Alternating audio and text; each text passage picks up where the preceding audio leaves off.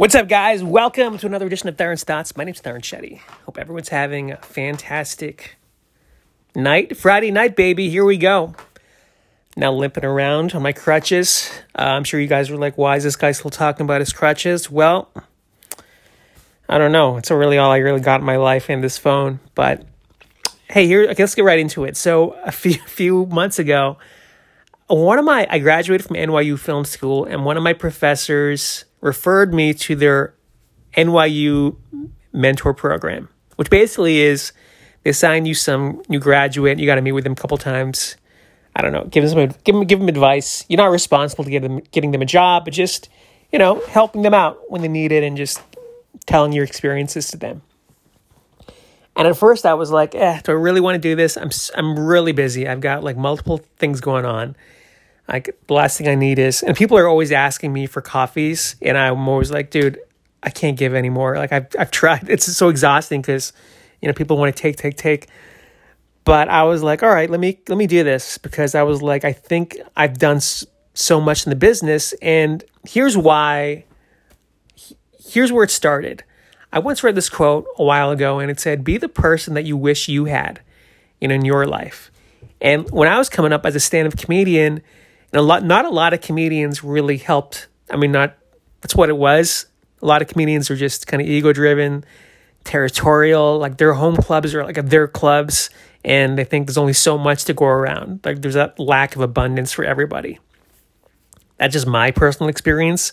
I saw other comedians get help. Like some of my friends got to open for these huge comedians, which is a great, great experience because you're now performing for these huge venues, thousands of people you know, getting the work out and, you know, you're on your your comedy journey. You know, I think it was a Kevin Hart? Kevin Hart was I can't be specific about this, but don't quote me on this. Maybe Keith Robinson was helping him out a little bit. Those Philly guys, he's from Philadelphia. I think David Attell got his tape over to Dave Becky at Three Arts. I mean, so I mean, it does exist in the comedy world, and you know, there are guys I have now that kind of that bounce shit off. I who are older than me, but now it's kind of like I'm already like, you know, over. I'm not over the hill, but I'm also older. But like I could have used help a while ago, and that's what it was. I mean, I had to kind of just figure it out on my own, which is also a good thing. Which I'm going to get into that later, like doing things on your own and figuring it out.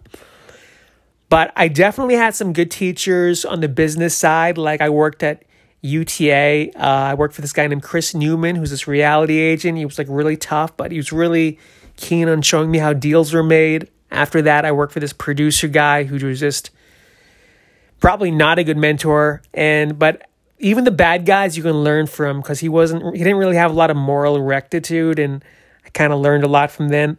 And then after that, I worked for this guy named Jerome Martin, who was this uh, manager who who gave me my own office to run, and and he was really helpful so I felt like, oh, you know, even in CarMax, I, I sold cars at CarMax, and there was this guy there. I knew really little about cars, and this guy, every time I had a car deal, this guy would, who had been there for a couple years, would tell me what I, what to do. So, you know, having someone to teach you and to show you the ropes is really valuable. So I've really tried to do that, you know, w- within reason, because I've realized some people will just take, take, take, and they won't even let up. Like they'll just take everything you have and then just leave you in the dust. Um, you know, so if you look at my videos, I made videos about working at agencies. I made videos about working at CarMax. That was like that was like the genesis of my YouTube channel to like really tell people my experiences and you know, hopefully it helps them. Maybe it doesn't, but at least you're hearing my perspective and I've actually gone through it and I think that's I think it's somewhat valuable in my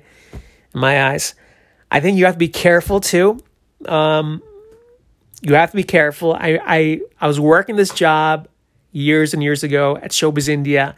And my job was to be, I had my own comedy segment. And every week I could write, produce, act my own segment. It was like a dream job.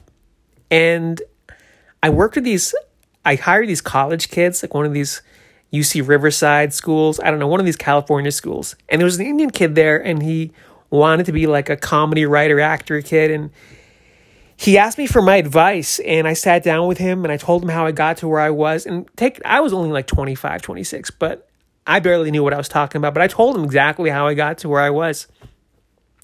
So the next day I go to work and and the assistant, uh, the receptionist is like, Darren, can I talk to you?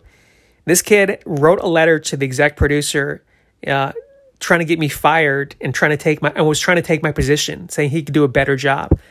I mean, I at that point I was like, wow. I mean, Hollywood really does breed some crazy shit right now. Because I mean, that that was I, I, mean I've heard I mean I was kind of I wasn't arrogant, but I was confident in myself. But this kid was just like, hey, I want to win. I have no idea whatever happened to this kid, by the way. So maybe karma's a bitch also like i remember i had this girlfriend and uh, she wanted to be a tv host and i worked in reality tv and at the time i was a performer again and i was repped at, at i was totally repped across all boards all my agencies. And she just wanted referrals. She was like can you refer me to? Because she was kind of new to town. And i was like look um i was like having i can i can definitely refer you but having that resistance is where you learn. Like that's how you become strong That having that facing that travail and fighting through it. That's really that's really where you grow. I know that's a cliche, but I feel like having a mentor who just gives you the keys and shows you to like, here, you want this, here you go. That's the worst. Like, in fact, my friends who are super rich, who have gotten everything they wanted in life, they're probably the most messed up because they never had to fight for anything they wanted in life. So just as a just as a mentor or teacher, whenever I tell people stuff, you know, I tell them you have to go through the work. You have to do the work to to get to where you want to go. Because if it's too easy, you know, it's not going to be worth it. Uh, the last, you know, I still, I mean, look, I still wish I had someone to tell me what I'm doing. Now it's about me being centered and me listening to my quiet, you know, quiet inner silence and trying to be trying to have some spirituality to guide me because nobody's coming. I've realized that there's no lifeboats coming. But the last experience I had was uh, I interviewed to be Brian Grazer's driver. Brian Grazer's this huge movie producer, and they wanted me to come back for like a second interview, and I said no. And I just want to be a driver. I mean, honestly, I was like, I don't want to be this guy's fucking bitch driving him around. But honestly, that would prob- that would have been a great opportunity. I mean, I am kicking myself now. I probably should have explored that.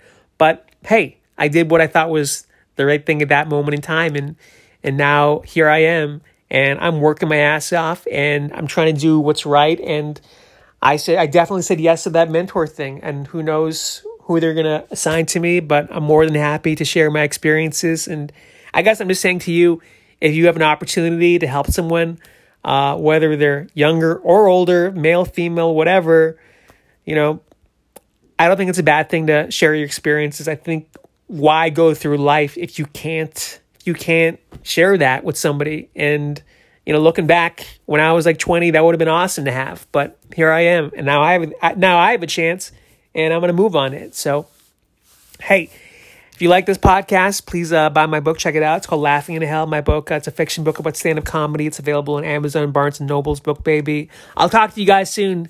Have a great weekend, everybody. Take care. See ya.